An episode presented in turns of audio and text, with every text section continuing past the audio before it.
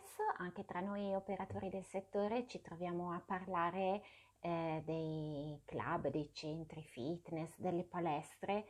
usando terminologie differenti, ma riferendoci alla stessa cosa. E ehm,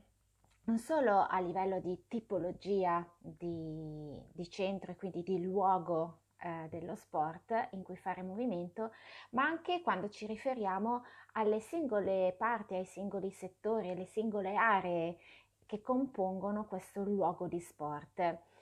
E da qui è nata l'idea di creare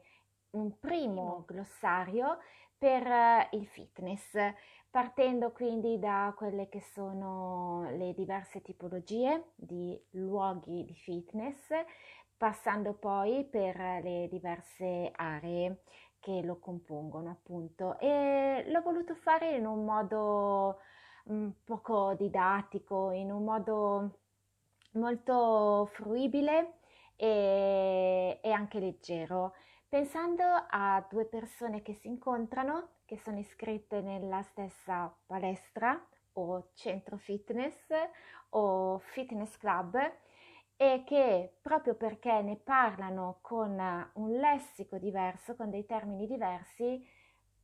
sono convinte di essere iscritte in due luoghi diversi. Da qui eh,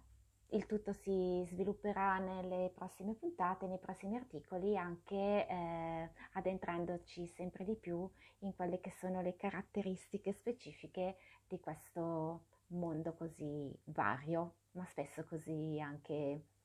comune.